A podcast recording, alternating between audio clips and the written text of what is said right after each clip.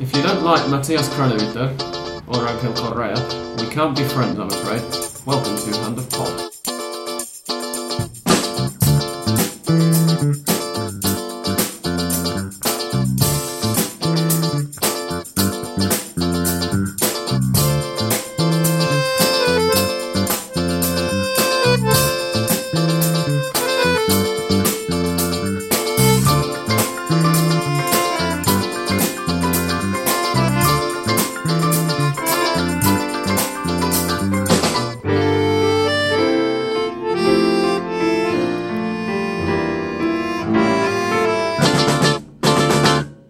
Ladies and gentlemen, to episode 198 of Hand of Pod. I'm Sam Kelly, I'm your host for the week, as usual. Um, and I'm joined this week by Andres Hello, how are you? and by a very special guest, Mariano. Hey Sam, Welcome back, Mariano. it's been a long time. I think the last time was during the Club World Cup. No, there was one time after, I think around March or April. Oh, you're right, yeah. Yeah, yeah, Forgotten about that. At your former apartment, I think. yeah. Yes, oh, that's right. Former yeah, studio, yeah. not the Yeah. apartment. Sorry, Indeed. studio. Um, the first thing I'm going to mention is that I do still have a slight residual cough. Listeners from last week's episode will remember that I was a bit stuffed up. The cold's better now. I still got a bit of a dry cough, so I'm going to apologise now if, when the other two are talking, you hear some coughing in the background. I will obviously try not to. Um, And rain doesn't help. Uh, it's no, if- it's bloody wet outside. if today, yeah. we could translate rain into goals that we consider we should uh, have to score a lot because uh, I think that six or seven times I came here, four were rainy. Yeah, it's been remarkably wet really since we moved in. We've had these late winter storms, although today's not really a storm, it's just a shower. But anyway, our listeners don't care about this. Um, we are sponsored, our listeners should care about that, supported by the Argentina Independent, who are a fine source of English language news, current affairs, photo essays, historical bits and pieces and whatnot from Argentina and across the rest of Latin America as well. You can read them for free on argentinaindependent.com. Follow them on Twitter at Argentina Indie. That's Argentina I N D Y. We thank them very much for the support in the form of booze. So here's to you, Argentina Independent. There's Cheers. the ice clanking in the glass. Um, as usual, we shall get on first of all with the scores from the weekend just gone because, in spite of this being a FIFA date, as we explained last week, there were matches in the Argentine League anyway uh, because the Argentine League is silly, essentially. Well, it's not quite the reason. The actual reason was that that bloke died a couple of months No, ago. not the league, but the ones that uh, manage the league. That make the decisions. Those Yes. are the silly ones. Precisely. Indeed. Um, the results from the Primera went as follows Tigre 2, Godoy Cruz 1, Banfield 1, Argentinos Juniors 1, Crucero del Norte 1, Lanús 3, Rosario Central 1, Arsenal de Sarandí nil, so somebody kept a clean sheet at least. Then there was another one, Colón nil, Sarmiento 1, Huracán 1, Independiente 1, uh, Defensa Justicia 1, Newell's Old Boys nil, Temperley 2, Belgrano 1, Nueva Chicago 1, River Plate 4, San Martin de San Juan 3, Vélez Sarsfield 1, Boca Juniors nil, San Lorenzo de Almagro 1, Olimpo nil, Unión nil, Racing 2, Gimnasia nil, Atlético de Rafaela 2, Quilmes 4. I don't think many people It saw that one the coming. best game of the week. It was. Um, I turned over an hour in to watch the other match, and uh, and then somebody mentioned the score on Twitter, and I thought, hang on a second, it was only one 0 when I turned over about 15 minutes ago. Um, and Estudiantes de La Plata two, Aldosivi one were the scores. And as we record, and as uh, we were saying that, Lanús have just taken a 1 0 lead against Vélez Sarsfield in the Copa Argentina quarter-finals. That's 32 minutes in. So we'll keep you up to date with that as we go, because mercifully there are no late matches this week, apart No. from just this one. So we'll probably, mm, maybe we won't quite finish when this match finishes, but if we don't, then I'll give you the score at the end after the theme tune anyway. Let's go through the big five, shall we? From the weekend just gone. We will talk, of course, about Argentina's two friendlies a little later, but as they're only friendlies, we're going to give the priority to the meaningful football. Um, and we will start, we might as well start with the all big five clash of last weekend between Boca and San Lorenzo, Mariano's team. I'm assuming you've just come on this week because you're back at the top of the league. Yes, of course. If we had lost, I wouldn't be here. Of course. Uh, was a, I was very nervous about this game because uh, Boca win could have left us uh, five points behind, and even if there are still seven rounds left, five points is a lot. plus the confidence thing that comes with a win in a, in a derby. So yeah, it was a really big win for, for San Lorenzo. Boca managed the ball. There are no doubts about that. I think probably possession was like 80 20 or something like that. Yeah. But I mean, it doesn't matter. It's the way San Lorenzo plays. Uh, because if you count the clear chances both uh, teams had, there wasn't such a big difference between both uh, teams. Uh, Boca probably had the best ones. San Lorenzo had a few counter attacks, and the game was decided on a huge mistake by a young kid, Rodrigo Bentancur, who gave the ball to San Lorenzo, uh, Mauro Matos, in the last minute of the game. After having, as well, everybody kind of jumped on Bentancur afterwards for this, but I thought by and large he's had a pretty decent game. Given Yeah. that he's really kind of a deep sitting midfielder and he was asked to replace Carlos Tevez as the number 10 for that match. And he's only 18, Yeah, and yeah, probably he tried to uh, move the ball around, and I don't know why he went to that position to uh, get in touch with the ball because uh, I mean there was no need in the 91st minute of the game. you don't want to take any risks. But Uh, it's not the only the only player that does that kind of things.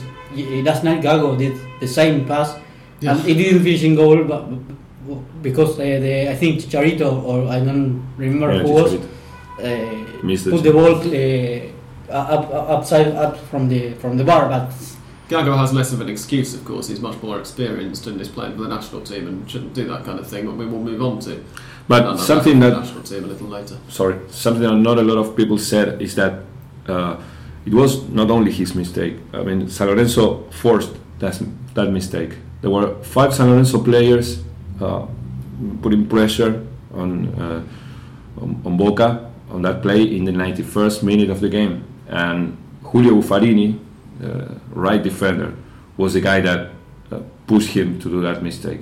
So. It's hard It's- to play San Lorenzo because uh, it is installed in the media and the, and, the, and the supporters that they are defensive because Bauza is defensive. But the, as he says, uh, San Lorenzo were uh, massively on, in, the, in the side of Boca side, and and uh, that Exactly. of course made uh, Bentancur not to do not to, not know what to do with the ball and, Exactly. There was no uh, bus parked uh, Yeah. on the on the box. Uh, San Lorenzo was uh, putting some pressure, and of course they can't do that the, the whole game because it's a very old team and, and age average is above 30 years. So it's not like they can do that for the whole game. But that's where that's why it's a very good team and very intelligent team because they know when to do it. And even if uh, yeah, the media says that San Lorenzo is a very defensive team, be- well, it has the best defense in the league. I think by far three or four goals less conceded than River. I think River is the second best defensive team. River with a Yeah, one so- game less played. San actually. Lorenzo have let in 13 goals. Uh, Racing have actually got the second best defence. They've let in 16. So three played goal. one game fewer. Uh, exactly, because uh, Racing has a game postponed, uh, suspended against Godoy Cruz. But also San Lorenzo is one of the top three scoring teams, right? Yeah, Something like that. 35. Uh, Boca scored 38. River scored 42. Exactly. So it's not like it's a defensive team. It's a very intelligent team, very experienced team. So yeah, probably it wasn't that deserved. It was more a draw, maybe a one nil goal uh, win for Boca, but It is Yeah. largely known that Boca, when they play at the Bombonera, uh, they will try to to, to push the, the, the rivals uh, in their box, into their box, and they will yeah. have the ball most, most of the time. It happens with almost every team. Then what, what they do with the ball is another another thing. Also, from Boca's point of view, uh, I can't remember the exact numbers, but uh, there, there was something, um, I think just before the San Lorenzo game, on the Ole website about how uh, uh, Arruabarrena's record against other Big Five sides since taking It's charge of Boca. I think he's got two wins in uh, nearly two years in charge of Boca against the other yeah, four it's Big like, Five. it's like uh, two wins in like 13, 14 derbies, something like that. Yeah, yeah. Well, obviously not having Tevez was an issue, uh, but also San Lorenzo only had uh, Ortigoza for 20 minutes. That's also Well, there was some. I mean, San Lorenzo had Ortigoza, which in itself was a little controversial, given that San Lorenzo were the ones who pushed to have the match take place in on this FIFA weekend. nothing controversial. Uh, I don't know if you want to explain that or Essentially, Ortigoza played on, on the Saturday for Paraguay against um, Chile. against Chile. Chile. Thank you. in and Chile, then, Chile. and then got a, a chartered flight back to Buenos Aires to be able to take part, which. Uh, at least the implication from one or two of the complaints I saw was that San Lorenzo presumably knew this was a possibility when they sat down and Boca said we don't want to play it that weekend and San Lorenzo said yeah we really have to The- play it that weekend. the- and that's when it's timetable. The problem, and, and that's why Boca uh, board members and the supporters were so so angry, is that they didn't know, know this that they that he could uh, uh, uh, uh, travel to, to to be at the at the at the match, and San Lorenzo once did know, and, and they didn't say that like hey, well, we, we will have Ortigoza there Until two, two days before the match. Uh, yeah, it was a like was a smart only- move. the only match uh, Paraguay played because other uh, national teams like Argentina, uh, like Uruguay played too, yeah. and far away because it was in, in the United States as and, and Paraguay played in Santiago de Chile as he said and But he played for 86 minutes on Saturday. It's not Yeah. like he was a reserve or substitute No, or no, something that's like that. He played 86 minutes, I saw Thank- someone he refer returned. as Iron Man. and he wanted he wanted to start on Sunday, but uh, Bauza told him, Yeah, the- okay, okay. there, there were rumors there were rumors that Bauza uh, talked with with Ramon Diaz uh, trying to ask him uh, well try to uh, for Ortigoza to play 45 minutes not the whole match so that we have him fresh here There was nothing illegal about uh, what happened. That was a smart move. problem is that Boca doesn't win and they try to, to complain about everything Yeah, as usual. But they were complaining even before the game. You know, they, they were they've been complaining about referees. Well, I think referees another subject, uh, con- very controversial subject. There have been some awful, awful performances by referees lately. I mean, you were I you were uh, saying the different results from the weekend. I I was remembering the penalty that uh, was given to Banfield in the last minute of the game. That was Yeah. ridiculous. Which was- to that 1 1 draw. Sergio Mito scored and it just Yeah, it was straight up wasn't absolutely nothing. In San Lorenzo Boca, uh, Mario Yepes should have been sent off. Ah, I have to admit half that. I have yeah. to admit that. Yeah, yeah, he, he really hard foul. He got only a yellow card. In the second half, he made another foul. I thought, Mm. okay, that's it. Oh no, nothing happened. So yeah, referees have been uh, awful lately. Really, really bad performances. So, uh, but I don't think there's nothing fixed or nothing strange going on. It's just that they are, Yeah. they are bad yeah, they are really, really bad because we see that everywhere. Even we, see it in uh, international matches. Yeah. everywhere they just make bad decisions. I would not uh, disagree with that. Uh, moving on along the big five, let's go for Independiente, who were held 1 1 at home by San Lorenzo's next opponents, and indeed San Lorenzo's Clásico rivals, because this coming weekend is the ridiculous round of all of the Clásicos that we've mentioned Ridiculous? passing before. Yeah. Really, I love it. come on It, Alex. dis- it I distorts love the, it. it distorts the league as a competition. No, the only the only thing I, I don't like is that they are uh, te- that there are games that are starting at the same time. Like for example, I think Colón Unión and Oh, I don't mind it. Central Newell's are at the same I time. I don't mind it as an idea. It's I mean, the it's idea that all of these, but it's the idea that all these are extra matches. Yeah, but come San on. Lorenzo, San Lorenzo and Boca are almost neck to, neck to neck in the title race, and San Lorenzo get an extra match against Huracan, who okay they're your derby rivals, but they're not very good. Boca's extra match is away to River. I know, but I mean it's If, if, if, if, So- if, if 30 rounds, Boca it's 30 rounds. If, if you win the championship, it's because you deserve it, not because you play one But if you game win, that was yeah, sure. But, but if San Lorenzo end up winning, beating Boca to the title, let's say by one or two points, after San Lorenzo beat Huracan in their derby, and Boca Yeah. draw or lose with River. But you, you will have to analyze the, the whole uh, schedule then, because for example, San Lorenzo You is now playing. Is now everybody playing. playing everybody else home and away. Yeah, that would, that would be that would Why be yeah. do that? I, I agree, but I mean, in, in the 30 rounds league, you have to analyze the whole schedule. For example, San Lorenzo is playing played away against Boca and River. Yeah, sure, but they also Yeah, get to play that- Huracan twice. Yeah, Boca and okay. River have to play each other twice. Yeah, That's well, that, that's what I said. You have to analyze the, the whole schedule, not just the derbies from. I mean, it's, that, that's just one game. Uh, for example, San Lorenzo has to play at home against Racing and Central now. That's really good. While Boca has to play a last round plays at Rosario against Mm. Central. So uh, they have to analyze. But a then you of have a things. Civi, Crucero del Norte, eh, Yeah, okay, Defensa y Justicia, eh, Arsenal. Yeah, yes, eh, so well, Tigre, Tigre Vélez. Yeah, we will, as we say, try and uh, preview these properly in, in a little while. Um, but Independiente versus Huracan, to get back to the point. Yeah. Huracan get a late winner, which is something that Huracan have, have made a bit of a habit of doing recently. They, they, they've fallen behind and then come back to draw or win um, several times in the last kind of 10 matches or so. and they were lucky, very lucky. They were, weren't they? Because Independiente were really on top for most of that match. Um, I don't know whether there's much else that we can say about it, but No, Huracan played better in the first half, and Independiente, Huracan, yeah, played better. Independiente scored uh, early goal in the second half, and then Independiente played a lot better in the second half, but Huracan scored a late goal.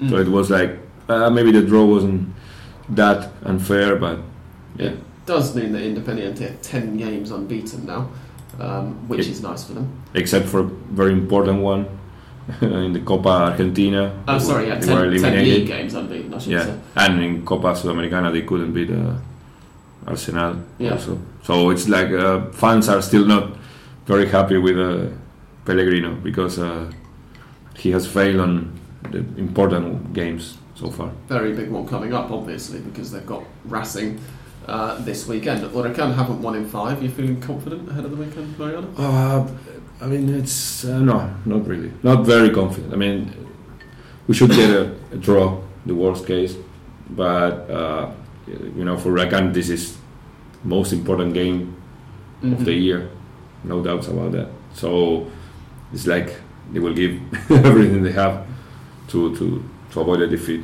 So yeah, that's why I don't feel that confident. But yeah, I- mean, I trust San Lorenzo. Even a draw is not a bad result.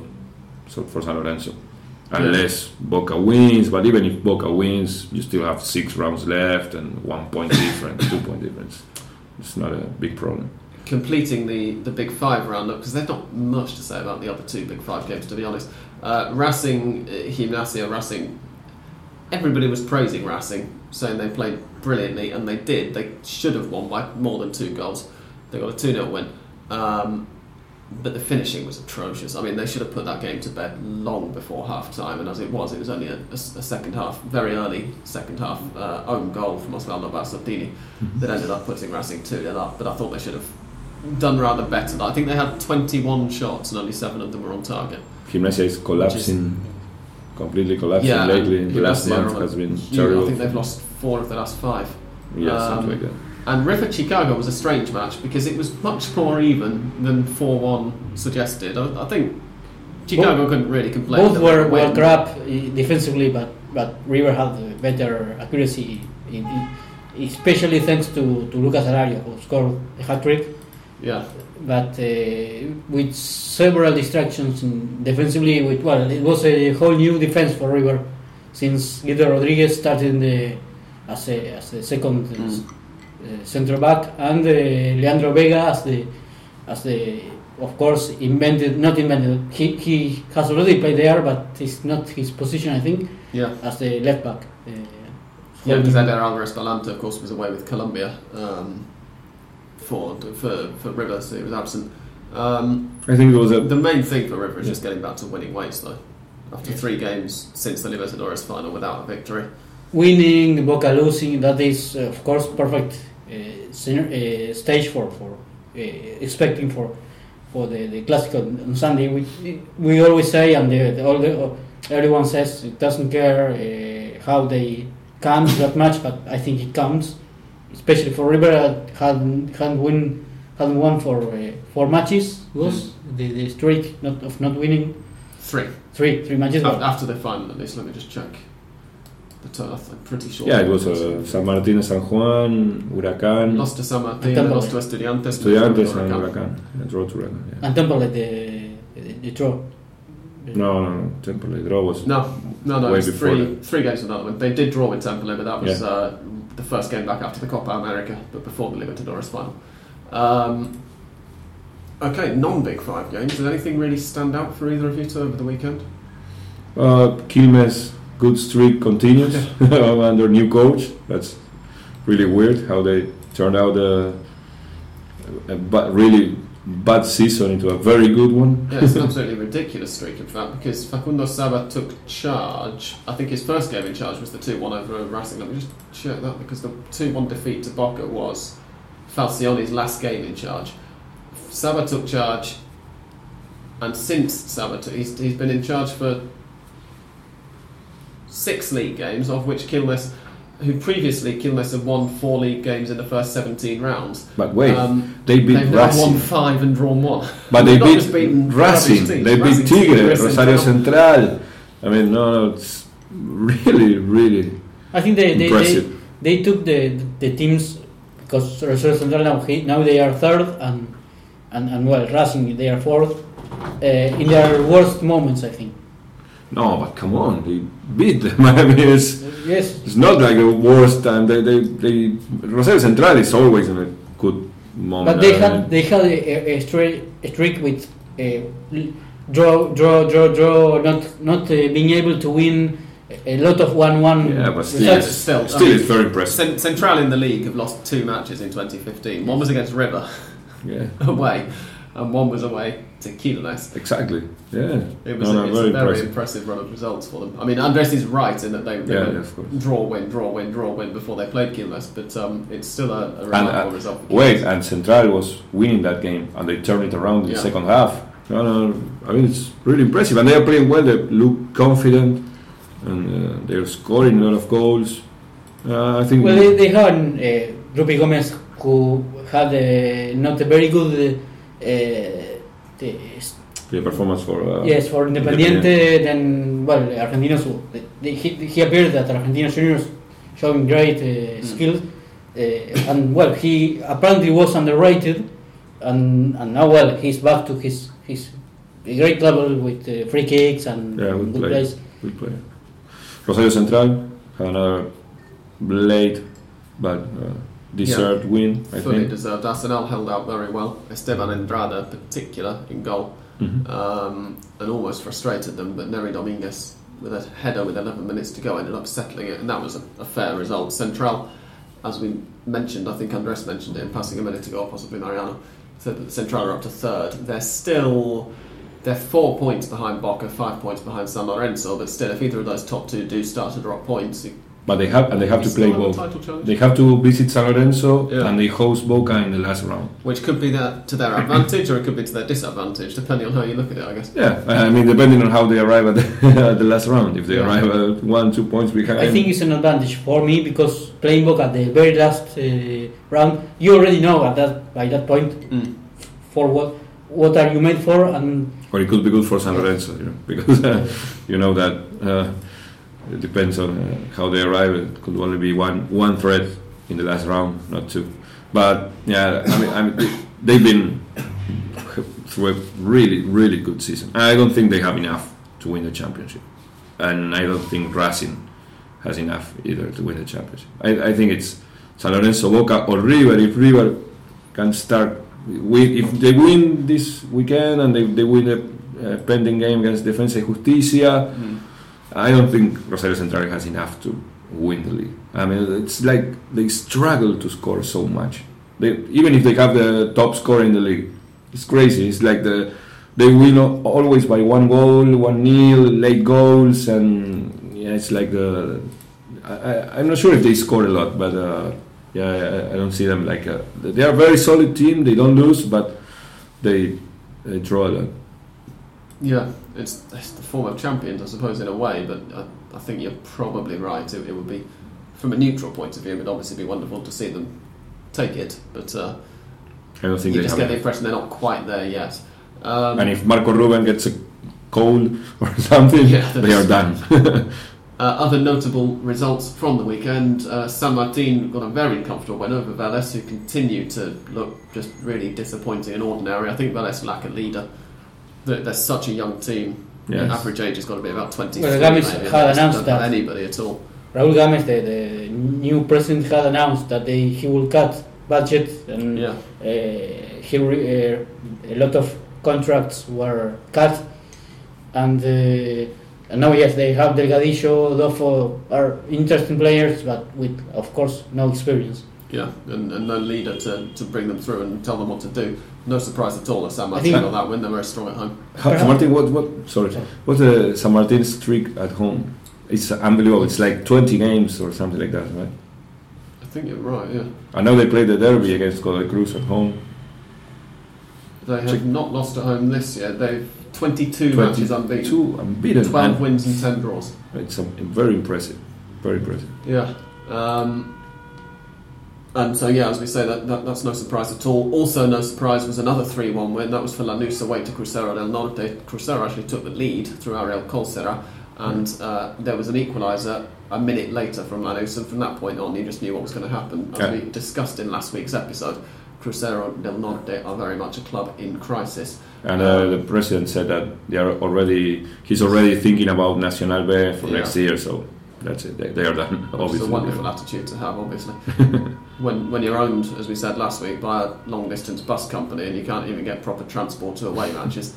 And this week they've got a transport They're Classico officially for the uh, they've got to go all the way to Aldosivi, which is in Mar del Plata. That is a I looked it up the other day. It's a 1,400 kilometre journey by road from Garupa to Mar del Plata.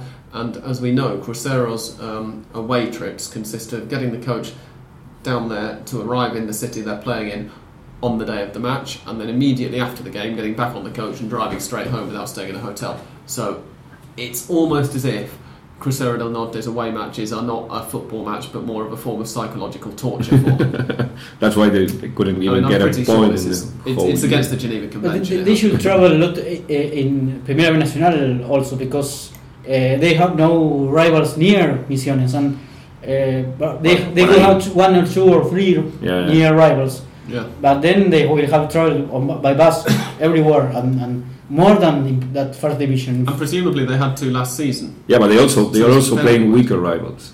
That's the difference. True. Yeah. They don't they don't travel 1,000 kilometers to play uh, against uh, I don't know San Lorenzo or Estudiantes. That, Yeah. That's that's the difference. I think. Indeed. Um, I think that, uh, Crucero sorry is the most ridiculous team in first division now. I mean even 30 teams is ridiculous, but if you take away I don't know uh, uh, Crucero and maybe Aldosivi, the other 28 teams.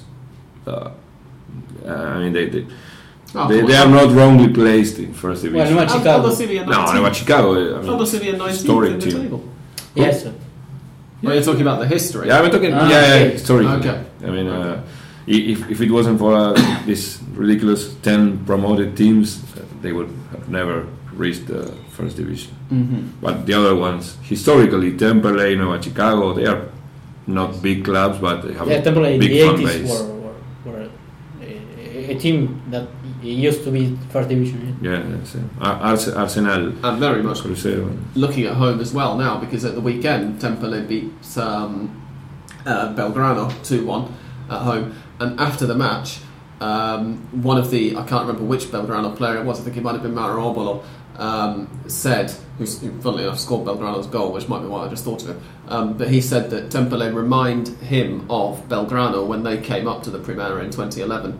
Uh, giving some of the big teams a bloody nose. Obviously, that Belgrano side that beat River um, in the team. relegation playoff, but they Yeah, they have some- immediately made themselves Some interesting players like Esparza, San Lorenzo, Yeah. uh, player that is on, on loan.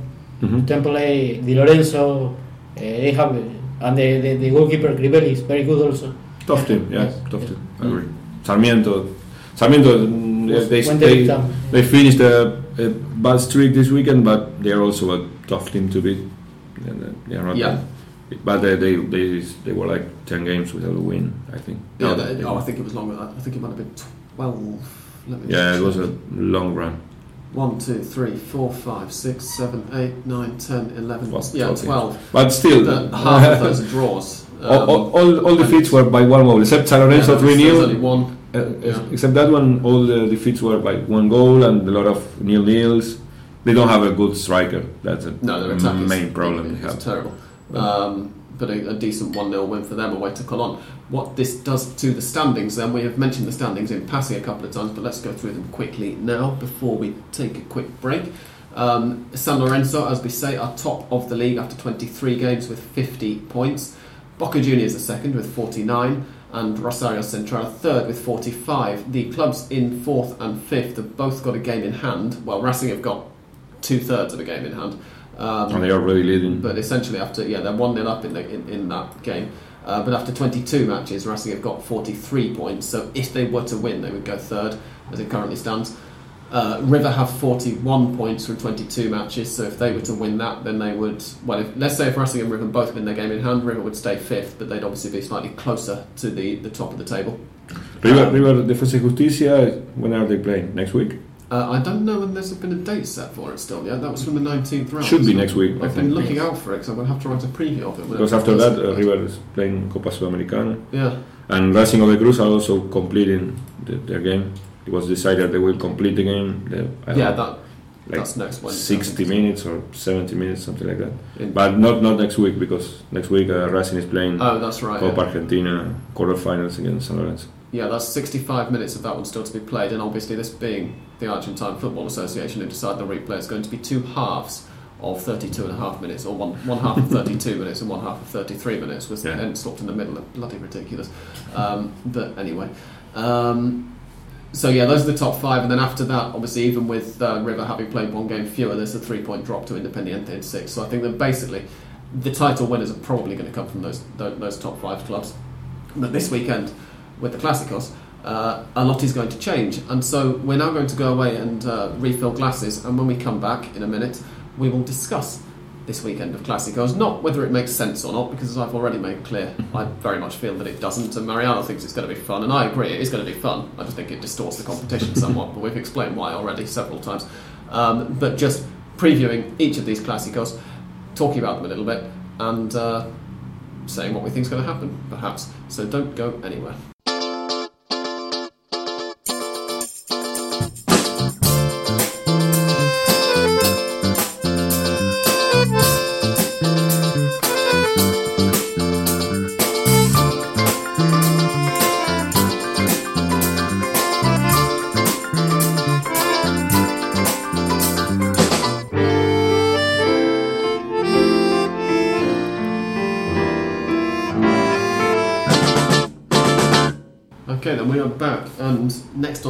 Is the thrilling round 24, which we've been, well, we mentioned at the start of the year, and we've been moaning about a little bit um, in the last couple of weeks, because, as we said earlier, San Lorenzo get an extra game against Huracan.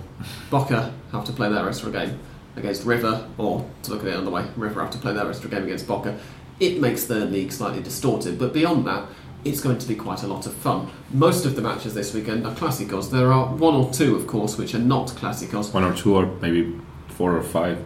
yeah, de- depending on, on uh, your view. Um, Aldosivi versus Crucero del Norte is probably the most outlandish one that we have already mentioned, but we'll go through the whole schedule for this weekend now. All of the kickoff times that I'm about to mention are Argentine time, obviously.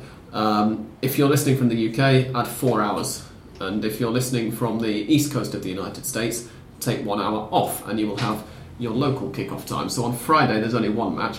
It is Defensa y Justicia versus Arsenal. Is that a Clásico? Uh, they are neighbors, maybe, kind of. Their Wikipedia pages seem to disagree. Yeah, yeah they, Um, it's not a classic. Arsenal obviously like to think that their Clásico is against Racing or Independiente, which it just isn't. But uh, anyway, it's a southern derby of sorts in the city of Buenos Aires. That's at 10 past 9 on But- Friday night. So real Clásico of Arsenal is- could, could be Los Andes.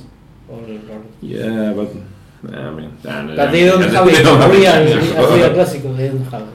That's the 10 past 9 on Friday night. On Saturday, we get things going with one that is, I think, a secondary classic. Clásico, Nueva Chicago against Argentinos Juniors. I, I don't understand that I one. didn't think this was at all, but uh, Christian Ledesma, the Argentinos midfielder, gave an interview last week in which he said, for the people, this is a, a derby. So, you know, I, th- I thought Argentinos was against Platense or whatever. I Yes, think yes, it is, of course. But this Chicago But is Chicago- the rivalry they have in the Primera. Should be against Vélez. I, I don't understand that one. Mm. Chicago against Vélez, they are neighbors, but uh, I mean, they don't play often, obviously, because Chicago Yeah. has been in third division for a long time. But there was a rivalry. I, I didn't understand that one. I, I It is a really strange one. understand Anyway, that one's at 2 o'clock, and then we have the Clásico, the wine region Clásico, basically, between San Martín de San Juan and Godoy Cruz, which obviously isn't a proper derby, but it's become a bit of a rivalry. My word, that's a bad miss. Sorry, we should uh, add in that we're now four minutes into the second half of Lanús against Venice, and who is that?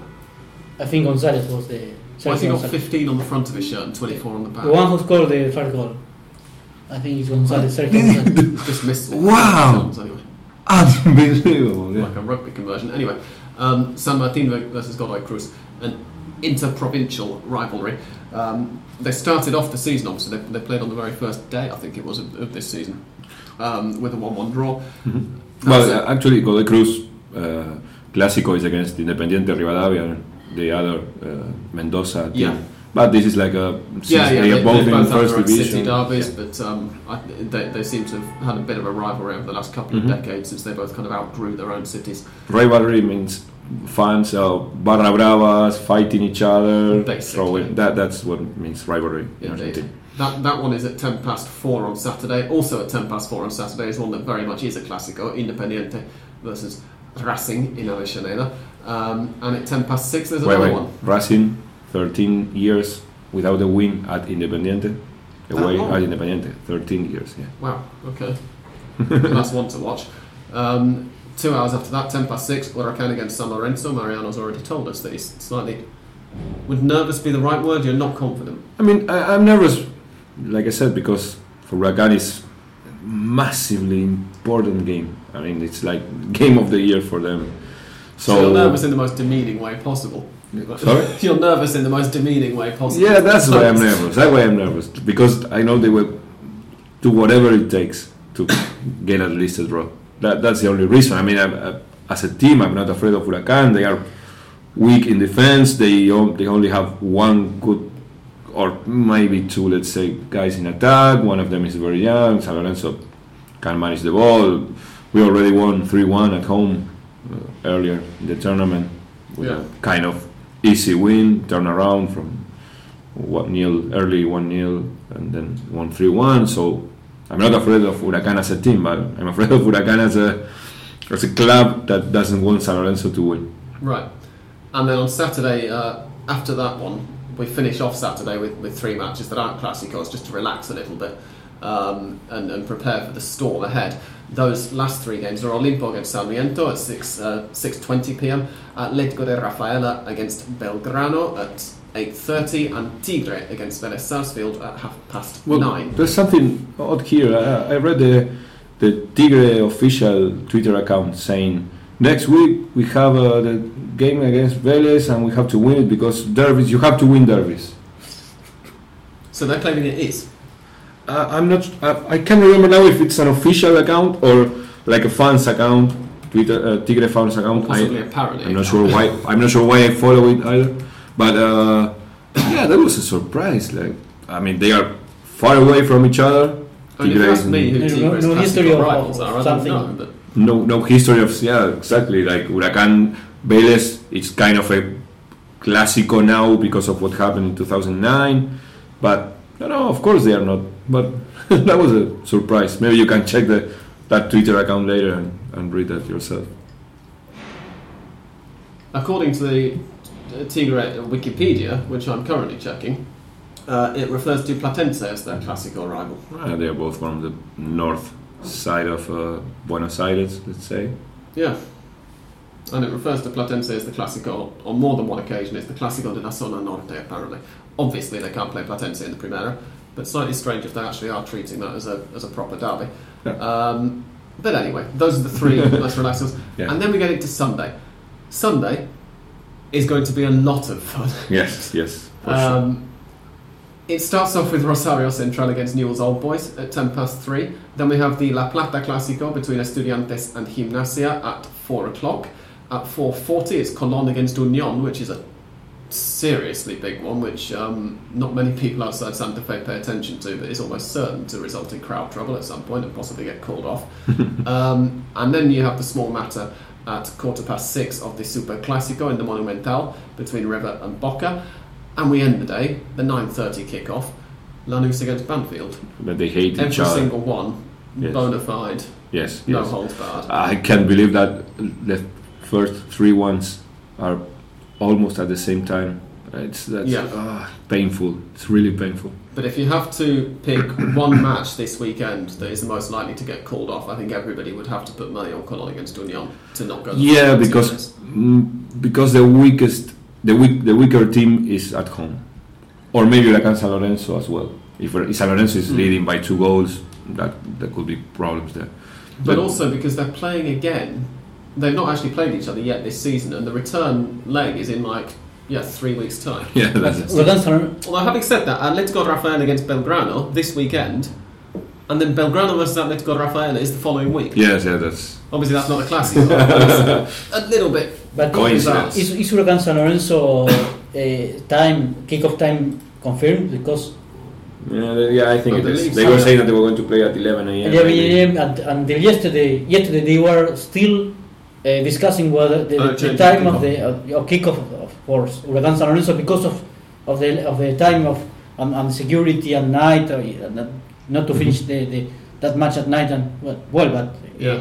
if there are no, of course, we, we discussed here that there are, it has nothing to do that the visitors, the the way away supporters to the the violence, but, but it, we we wonder, or I wonder, if there are no uh, away supporters, why do you have? Uh, do you, I- Kickoff I- time issues. Yes. Yeah, but the problem is that there's a lot of people going to the same place at the same time. Well, the other thing That's is the it's, it's kicking off a few minutes after Independiente Racing ends, and obviously they're not a million miles apart. The stadiums, Yeah. obviously, one's in province and one's in the city, but uh, they're about as close as you can get given that restriction. Yeah, Um, I think the the, I the wouldn't have thought weaker going to be any overlap, but the weaker the home team is, the bigger chances that the game could be suspended or something like that. That, that because they don't have anything to lose. I mean, if San Lorenzo is leading three 0 Huracan tries to stop the game or something like that, they don't have anything to lose. If Central does the same thing, then they get the stadium suspended and they have to play the last rounds without uh, fans. Uh, that's a problem. Same thing for, okay, maybe Independiente, mm, River, Lanús, but uh, I think, yeah, Colón, Colón is terrible, terrible situation. They are- lost the at other thing is home that just the, against secu- the security in Santa Fe province is always such a mess. Yeah, pro- And it seems to be particularly bad between Colón and Union. I remember I They think are it last time they were both together in the Primera. There, there were two matches. They are lucky that under them there is uh, Crucero del Norte and Chicago Yeah. who will for sure or will I think, I think they will they will be related, but because uh, because of that, anyway, uh, otherwise they would, they would be there. They will be in trouble, Yes. yeah. Yeah. for sure. Um, and then on Monday to end the weekend, we have the uh, I don't know what kind of name you give the Clasico between Aldosivi and Crucero del Norte, as we say, 1400 kilometres apart, very much not a derby. Uh, but they meet at six o'clock, and then the Clasico, well, we can't call it the Clasico del Sur. Temperley Quilmes. Mm. but Temperley Quilmes is a kind of secondary rivalry for both sides, and that is at 10 past 9. Sunday, as we say, looks like a lot of fun. Saturday's going to be decent as well. Um, apart from, I guess, our own games, so apart from the Super Classico and Huracan San Lorenzo, which others look, let's say, entertaining? Because we've talked about the security risk ones. Which ones look like they Uh, could be potentially very good on the Mm, pitch? Independiente Racing could be Yeah. very entertaining. Yeah, for sure. Central Newell's is always entertaining. The problem is Newell's is Newell's is so ah, bad the playing so bad. They lost against Defensa, Justicia. They've lost against Colón at home. That's Mm. unbelievable. So yeah, Seven matches with no no wins. Yes, I, I, I- I think. I mean, they would be surprised if Central that maybe they won't win it because, like we said earlier, they have problems uh, Yes, well, to score. in that but- case, I, I have to agree with him and say, well, if luckily Newell's doesn't play home, uh, and there will Yes. be no no Yeah. Newell's uh, supporters there. Yeah. yes, uh, Lanús Banfield could be okay as well. They're both yes. Neither of them are, are absolutely scintillating form, but they're both playing fairly decently at the moment. I have to say, Independiente Racing looks Mm. looks very interesting. Central Newell's is always interesting. Estudiantes is mm, like going up. Gimnasia is going down, and given the last results between them, I think Estudiantes Yeah, it's a little. should win. The league table for that one particularly is a little misleading. So I think in the league table uh, that Gimnasia are actually three points above Estudiantes. Oh no, sorry. Estudiantes are only three points above Gimnasia, but most of that is because Gimnasia had a really good run earlier in the season, Yeah. and Estudiantes are just picking up points now. Um, so that should be at least if you're going by the book, um, it should be a more comfortable Estudiantes win. I- I- I would- suggest. I would keep an eye on San Martin de Cruz. They Mm. both try to play nice football. They have interesting strikers. Uh, could be a But Godoy nice Cruz- game to And in a way, because it's only a secondary kind of classico, there might not be the same pressure on both the teams as well. It- it Nah, makes there, there it is slightly there, more there is pressure. matter. There is pressure. The, the, the thing is that Godoy Cruz has a good strikers and, and they attack well, and San Very Martin at home is moment, strong. Yeah, but they will have uh, uh, both Leandro Fernandez and Uh, uh, should be- they could- and should be back, so Mm. uh, should be could uh, be a nice game. That is True. Banfield as well, maybe. The other issue, burning issue that we need to discuss is Argentina's two recent friendlies. Not very much was learned on Friday night in the 7 0 win over Bolivia um, with a largely reserved lineup. If we did learn anything, then it's that Matias Kranevitter can be a very decent linchpin in Argentina's midfield, and so as a result, I'd say we didn't really learn much. We didn't get a chance to look at the back line at all because Bolivia just didn't offer anything. On Tuesday night, there was a 2 2 draw with Mexico, uh, which I think the impression that came out of it, if anything, was just to underline that Kranevitter at number 5 is the way forward. I feel like I'm banging on about it a lot. I, I'm, I, I'm not sure. It's time to um, put Mascherano on the back line, even if he has been doing that very well for Barcelona. I mean, I, I'm not ready to to not having a Mascherano helping everyone. the midfield just looks so much more dynamic with Kranevitter in it. And Mascherano seemed to, to me at least, he seemed to do a lot more driving forward from centre back and playing forward passes than he had in any match I can remember watching him for the Argentine national side in midfield. I think Argentina's midfield is a mess right now. I mean, Gago is As I said earlier, we need to talk about Fernando Yes, yes. because he was absolutely. I mean, that's one thing that I don't think we can have any argument about. He was atrocious. Yes, yes. Ga- uh, co- continues being absolutely overrated, uh, but the uh, coaches still call him. Uh, Sabella did it now. Uh, Martino. Uh, so yeah, I think Kranevitter could be a good option. He's a good the player. problem for Mascherano is that he's now he's not that young, uh, Mm. or- and, and uh, Argentina it was it happened same things in, in in a lot of in several occasions in yesterday yes, uh, last night uh, friendlies like happened against for example Paraguay uh, uh, in, the, in the Copa America in which uh, they they didn't have a balance between attack and defense and they were badly standing in defense and well Mascherano is not uh, he can run he can perhaps uh, uh, recover balls as he usually does but he's not fast enough and Hmm.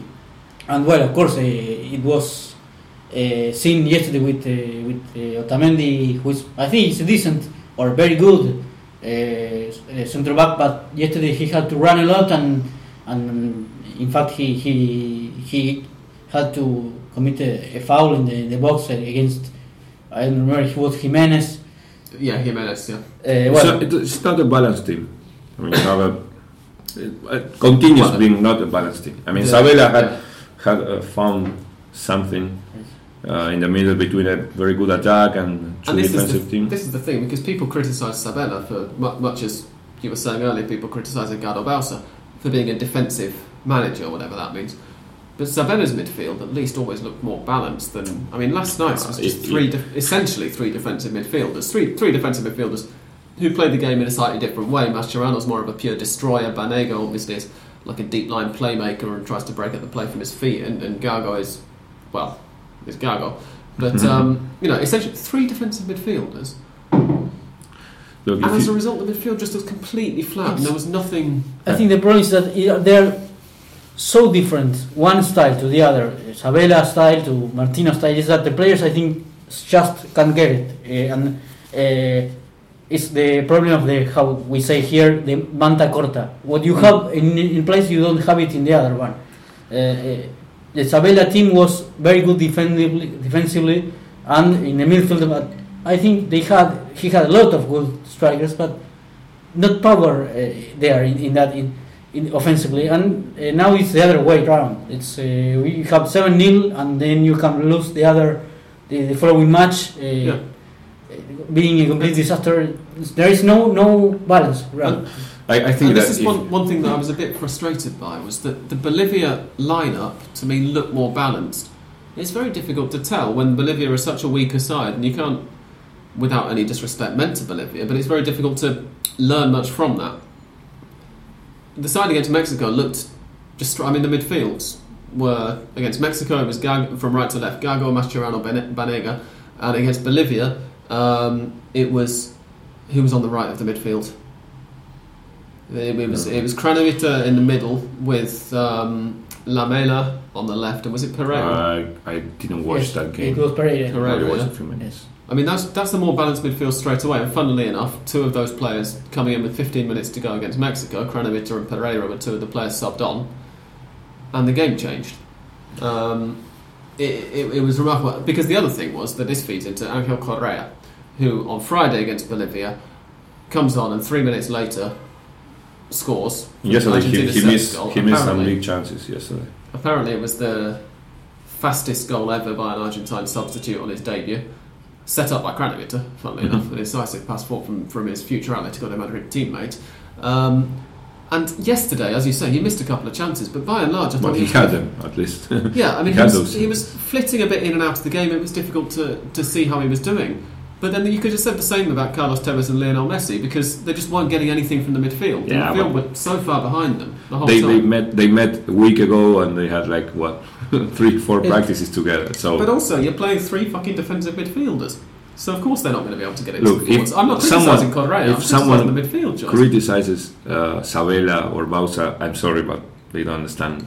I can I swear No, in no. this podcast? Yes, they don't I just understand did. shit about football. no, no. I mean, that's the way I'm to go. I'm not Barca. No, no, no. I'm not talking about you. I'm talking about people criticizing. Uh, people criticizing that kind of football. No, yeah, of course. But I mean, people, because you mentioned earlier that there's Yeah. people that criticize that kind of football, means that you don't understand football or you stopped watching football 40 years ago, because that's the way to go. I mean, that's the difference between do you want to win or do you want to try to play nice football and sometimes win and sometimes lose and concede a lot of goals and maybe score a lot of goals some days. See, I think, obviously, looking at the Argentine national side from a somewhat outside perspective, from my point of view, but I would say that the way to go for Argentina now is to try and evolve what happened with Sabella. Sabella's style, for me, the counter attack during the uh, the World Cup qualifiers was superb. When they got to the World Cup, they were playing a bunch of sides who were playing very deep down the pitch, were playing for damage limitation, and because Argentina weren't set up to dominate possession and to play a Spain style game and, and to pick the, the opponents apart with patience, I mean, they had Angel Di Maria in the team, which gives you an idea of how, how much thinking they were trying to do. Um, because of that, they struggled somewhat. If you set the team up differently, then you can. And, and so I think that Martino wants, obviously, to take a more possession based approach. But doing it with the three players who started in midfield last night is an exaggeration of that, I think. Yeah, even even if Argentina with Sabella struggled a little bit in the second stage of the World Cup, uh, I mean they were never close to lose a game. No, no, They they, were- they- cost they- them they couldn't so score. to win one as well. Yeah, they, they couldn't score, but they were not close to losing a game. That's uh, similar to like you mentioned Bauza. That's similar to San Lorenzo style. I mean, okay, San Lorenzo maybe doesn't win a game, but it's so hard to score against them. And I think that's what what Sabella was uh, trying to achieve uh, with, with the national team. And Martino has a completely different style. I really don't like Martino as a coach. I, I don't think he's a good coach. He had a good run with Newells, and that's the only okay. And he had a he did a good job in Paraguay with different players. He didn't have a good attack at all. He just had a solid defensive block, and it seems obvious to me that he doesn't know how to balance both things. And, and I think I don't think there will be a similar st- starting lineup like yesterday night, for example, uh, because De Michelis and Otamendi won't be Yeah. together another time. I Why think. De Michelis? Why? uh, Why did he call De Michelis? He was retired from national team last Well, time I heard, right? How many options are there at centre back? I mean, just that's, call that's one anyone. Reason. that's one reason I think that again Mascherano at centre back might not be such a bad idea. If it helps you get a more balanced midfield, keeps Mascherano in the team, whose defensive qualities I have no problem with at all. Yeah, but I and at the same this- time, this- Mascherano's looking forward more when he's got the ball. I think all of these are good things. I think Colin De Micheli shows a little bit of how Martino is a little uh, lost there. Uh, calling Gago again, there was no Mm. need to call Gago again. Everyone knows that Gago is not playing level to play in the national team. Uh, De Michelis, last time, last thing I heard, he retired from international football after the Copa America. Now he called him again. These these two friends were supposed to be preparation matches for the upcoming uh, uh, World Cup qualifiers. So, and you call a player that you might not call again. I don't know. I honestly don't don't understand Martino much. Even if okay, yeah, Funes Mori will be on the list the next time and whatever. Why you even call call someone else? I don't know. You have a lot, a lot of Well, players. we have to remember that last uh, last year when, when Federico Fernandez was ugly, was uh, was such a, a, a awful. Uh, De Michelis get got into the team and did well. Of No, I'm not saying he's a bad player. I'm saying that he retired from international football. He won't be playing next year. Maybe he retires. no, you, you have to start 35. building a team for but there, yes, as he said, they're not. Uh, I, I'm not defending De Michelis, of course. I think he, he he's 35 years old and he won't be uh, enough time to to, to to, to make it play the, World the Cup. yeah. qualifiers, and but there is, I think there is no other uh, first uh, center back. Centre Uh, if you take Federico Fernandez, De Michelis, and then I, I, I, I it's difficult to think about the, Yeah, I mean, well, maybe you've got Musacchio or perhaps, Yes, but but part of the reason that there isn't a first choice is that you keep playing Demichelis in friendlies when you could be giving the new first choice some game time, maybe. But anyway, Campagnaro was some like uh, was fan of Campagnaro. No, he doesn't even exist in that in the list. So Indeed. Let's move on to listeners' questions. We will go straight into them. Chicharito has the first one. He says, I know that this season isn't finished yet, but do you know when next season will start, or do the AFA have another crazy league structure? Yes, we. Well, we don't know exactly when next season will start. Um, Yeah, February. But yeah. it is going to be February because it always is. And the crazy league structure, we hinted at it earlier, but it's going to be another transitional championship to take us back into a European style uh, August to June season. Um, it's likely to be two groups of 15 teams each, with everybody playing everybody else in their group once, Once. probably, Yeah. and then a cross group Classico. So, for instance, River and Boca would be in different groups. So they'd all play, River would play everybody else in their group once, and then they would play Boca. Racing would play Independiente as the extra one, San Lorenzo would play Huracan, and so on and so forth. And the teams who finish top of the groups would play in a final to decide the championship. That's the most likely thing at the moment. Also, They will play the- that game uh, with both fans, were in Iraq or Yeah. the moon or something like that. Who knows? also, uh, the points average system will continue to operate during this time, and at the end of that, what they're claiming at the moment is one team will be relegated, so 30. That will be Colón or maybe Huracan. Yeah. Yeah. So, for example, to put an, an example, River can can be the champions without playing Racing or Independiente, for example. If they are in, in the other group and and Yeah. and yeah, they, precisely. Yeah. yes. So River will obviously be in, in the group of either Racing or Independiente, but they won't be in both. So you're not going to have Ah, Boca will be in the same group as. River, obviously, so they play twice. uh, possibly, possibly, maybe. But the idea, I think, is that the Classicos go into In different uh, into groups. Um, the next question is from Jack Rathborn, who says, "How do you see Ricky Alvarez getting on back home? Can San Lorenzo realistically buy him?" We got the answer to this one just before we came on air, and Mariano is now going to answer it. Yeah, he's not coming. FIFA only authorized him to negotiate with the European teams, uh, European clubs. So uh, he's not coming to San Lorenzo. He, they, apparently, they had some kind of agreement already, but uh, FIFA said no. he can only play for European teams. I have no idea why, but yeah, But San Lorenzo- I'm happy about it. Uh, San Lorenzo could have signed him because uh, San Lorenzo sell, sold the player or because yes, because San Lorenzo sold uh, Gonzalo Verón to New York City Red Bulls. wa- once the, the season had already started. And Honestly, um, I think the place for the, the, the extra allowance the Sunderland will have to sign someone outside the windows run out today, hasn't it? So yeah, tomorrow, tomorrow. Tomorrow, That's 10, 10. Yes, That's, that's Thursday, which is by Yeah. the time any listeners hear it. Um, but apparently it's done. And honestly, I'm not worried at all about it because seven rounds left. You have a guy that coming now, and he will probably think only about going back to Europe in January.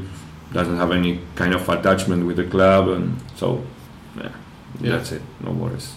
Uh, Mike O says that now Angel Correa seems to be fully involved under Martino. Does it spell the end of Gonzalo Higuain's international involvement? Hopefully, Well, uh, as Yeah, I, I heard, no. I don't. Uh, I, I I heard a, a journalist that covers, uh, usually covers national team, and he said that Gonzalo Higuain will be considered in the in the list uh, next time for for the qualifiers as uh, uh, anyway. Well, he didn't like the excuses of, of the flu or, or the or he was uh, with the cold and something like that. I, I, I heard that Martino didn't like that. That he would like to go there even e- even uh, if he was yes, uh, but he will be in the in the list and could Korea be anyway. But uh, Higuain will be. Yeah. I thought if any forward at the moment should have his place in danger, it might be Carlos Tevez, who still hasn't scored um, under Gerardo Martino. But anyway, uh, Jack Fuzz asks, with Bielsa out at Olympique Marseille, is there any chance they'll take a job back in the Primera? yeah. No, Well, the Newell's job might become available sooner than people expected because Bernardi is not doing a good job at the moment. But there, is something strange about Bielsa. Uh, that is that he likes long-term projects, but then he can re- resign any anytime because his lack of energy or or, or anyway, and and Argentina can't uh, give him any long-term project to start Mm. with, and then. Uh, well, uh, I think he's too used to to to being the coach coach in Europe, or at least uh, it was Athletic Bilbao, then Olympique Marseille, and I think he will stick there and not come here anyway. Yeah, or maybe just en- enjoy a little bit of time at home with his family and put his feet up on the big piles of money he's no doubt earned in, in uh, Europe anyway. not a problem. Uh, Roberto Rojas asks Are the Funes Mori brothers the best set of twins Argentina has had since the Schelotto, the Barros Schelotto twins? They, they are the best ones basically because They're there were no ones. other ones. So yeah, Yeah, yes. Mi- Milito could be also the. but they are not twins. Twins, Jesus. Yes, S- siblings. yes. The question is yes. The answer sorry, is yes. Yeah, the answer to the question would be siblings, not necessarily, but, twins by default. But Ramiro is better than, than Rogelio. yes. Yes. yeah, Indeed. obviously. Um, and Liam Kelly says Newell's old boys needed to sign a striker, but Lucas Boyé, really? yeah, that's probably the only Yeah. one available in the market, I guess. Lucas Boyé, as, as I keep on saying, I've seen him in the flesh. Looks like a very impressive young player, but he's not a centre forward. I He think can't that, shoot. yes, I think the problem is that uh, we and everyone was looking for Wojciech to score goals, and Mm. he's Well, not. It's a striker.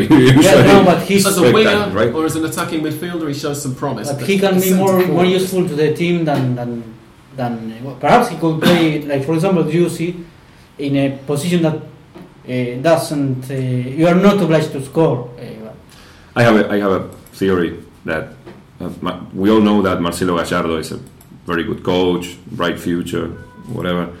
If he's letting him go, it's because he knows he's not that good. Same thing with Because the other thing with Gallardo is he's shown himself so far to be a superb judge of good players. I mean, Exactly, and, he and fought tooth and nail to bring he did the same thing with uh, Giovanni Simeone, Iones and who is a ridiculous player, yeah. misses but all Ala- kind Ala- of the thing, the, bad the chances. Alario fact is well incredible. It's just incredible. He was not a, a, a central.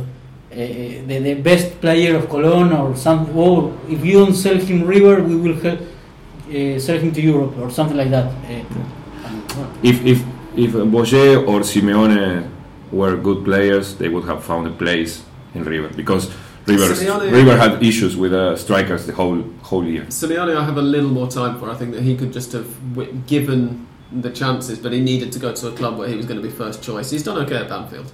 Yeah, I'm not saying that he's that missing Gallardo- more than he's. I'm not saying missing that like, was wrong to leave him out at River because he had far more competition at River, but I think Simeone is going to. He's not going to be a spectacular But- striker. I doubt he'll ever play for the national But team, he- but I think he's going to be. if okay. he had been good, he would have. He would be a starter now.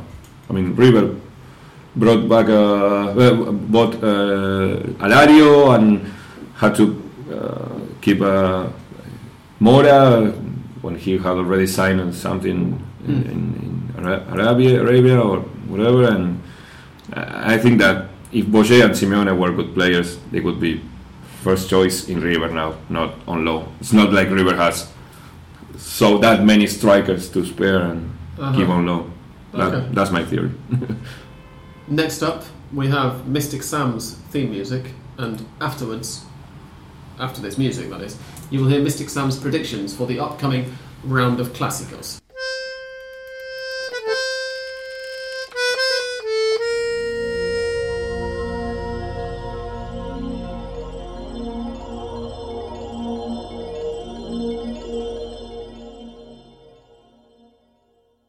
Okay, here we go. As everybody knows, the form book goes out the window when a derby comes round. So when 10 derbies come round, this suggests that Mystic Sam, who got 10 out of 15 last weekend, by the way, um, is going to not do very well this weekend. But here we go. Defensa y Justicia versus Arsenal de Sarandí. I think he's going to be a Defensa y Justicia win. Atletico de Rafaela against Belgrano, which is not a derby, is going to be a draw. San Martin versus Godoy Cruz is a San Martin victory. Independiente versus Racing is going to be a decent game, but I'm going to go for a draw because I don't know either side could win that one. Olimpo against Sarmiento, again, not a derby, uh, is a draw Nil nil. as it was about three weeks ago when they last met. um, Huracan against San Lorenzo. I'm going to go for a San Lorenzo win. But as Mariano's kind of hinted, be careful because Huracan are going to be motivated for it. Nueva Chicago against Argentinos Juniors is a draw. Lanús versus Banfield is a draw. How many draws? River plays against Boca Juniors. I'm going for a River win. or a draw? No, I'm gonna. I'm gonna go for River to edge it. I mean, there's only ever really one goal in the Super Classico, but, Yeah. but I'm gonna go for River to edge it. Um, Estudiantes ought to win the La Plata derby with something to spare. Rosario Central are going to be overwhelming favourites for the Classico Rosarino. Tigre against Vélez Sarsfield. I think Tigre will get that much wanted win against their non-existent Classico rivals that they were tweeting about. Um, Colón against Union is a draw if it finishes.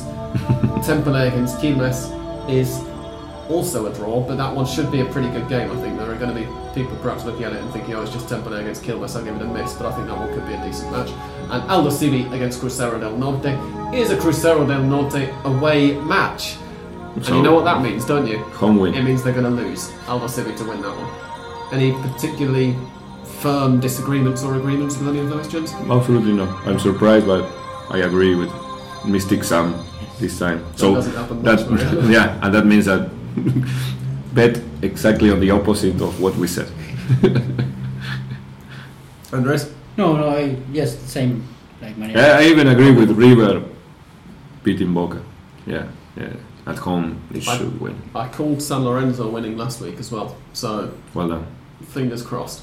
Um, on that note, ladies and gents, it's time to say thank you very much for listening. First of all, we hope that you enjoy the coming weekend of derbies, and please join us again at the same time and in the same place next week. Thank you very much to our sponsors, the Argentina Independent, who provide fine English language coverage of news, current affairs, historical stuff, photo essays, and all the rest of it from Argentina and across Latin America, free of charge on ArgentinaIndependent.com and on Twitter at ArgentinaIndy. Thank you very much to them for their support.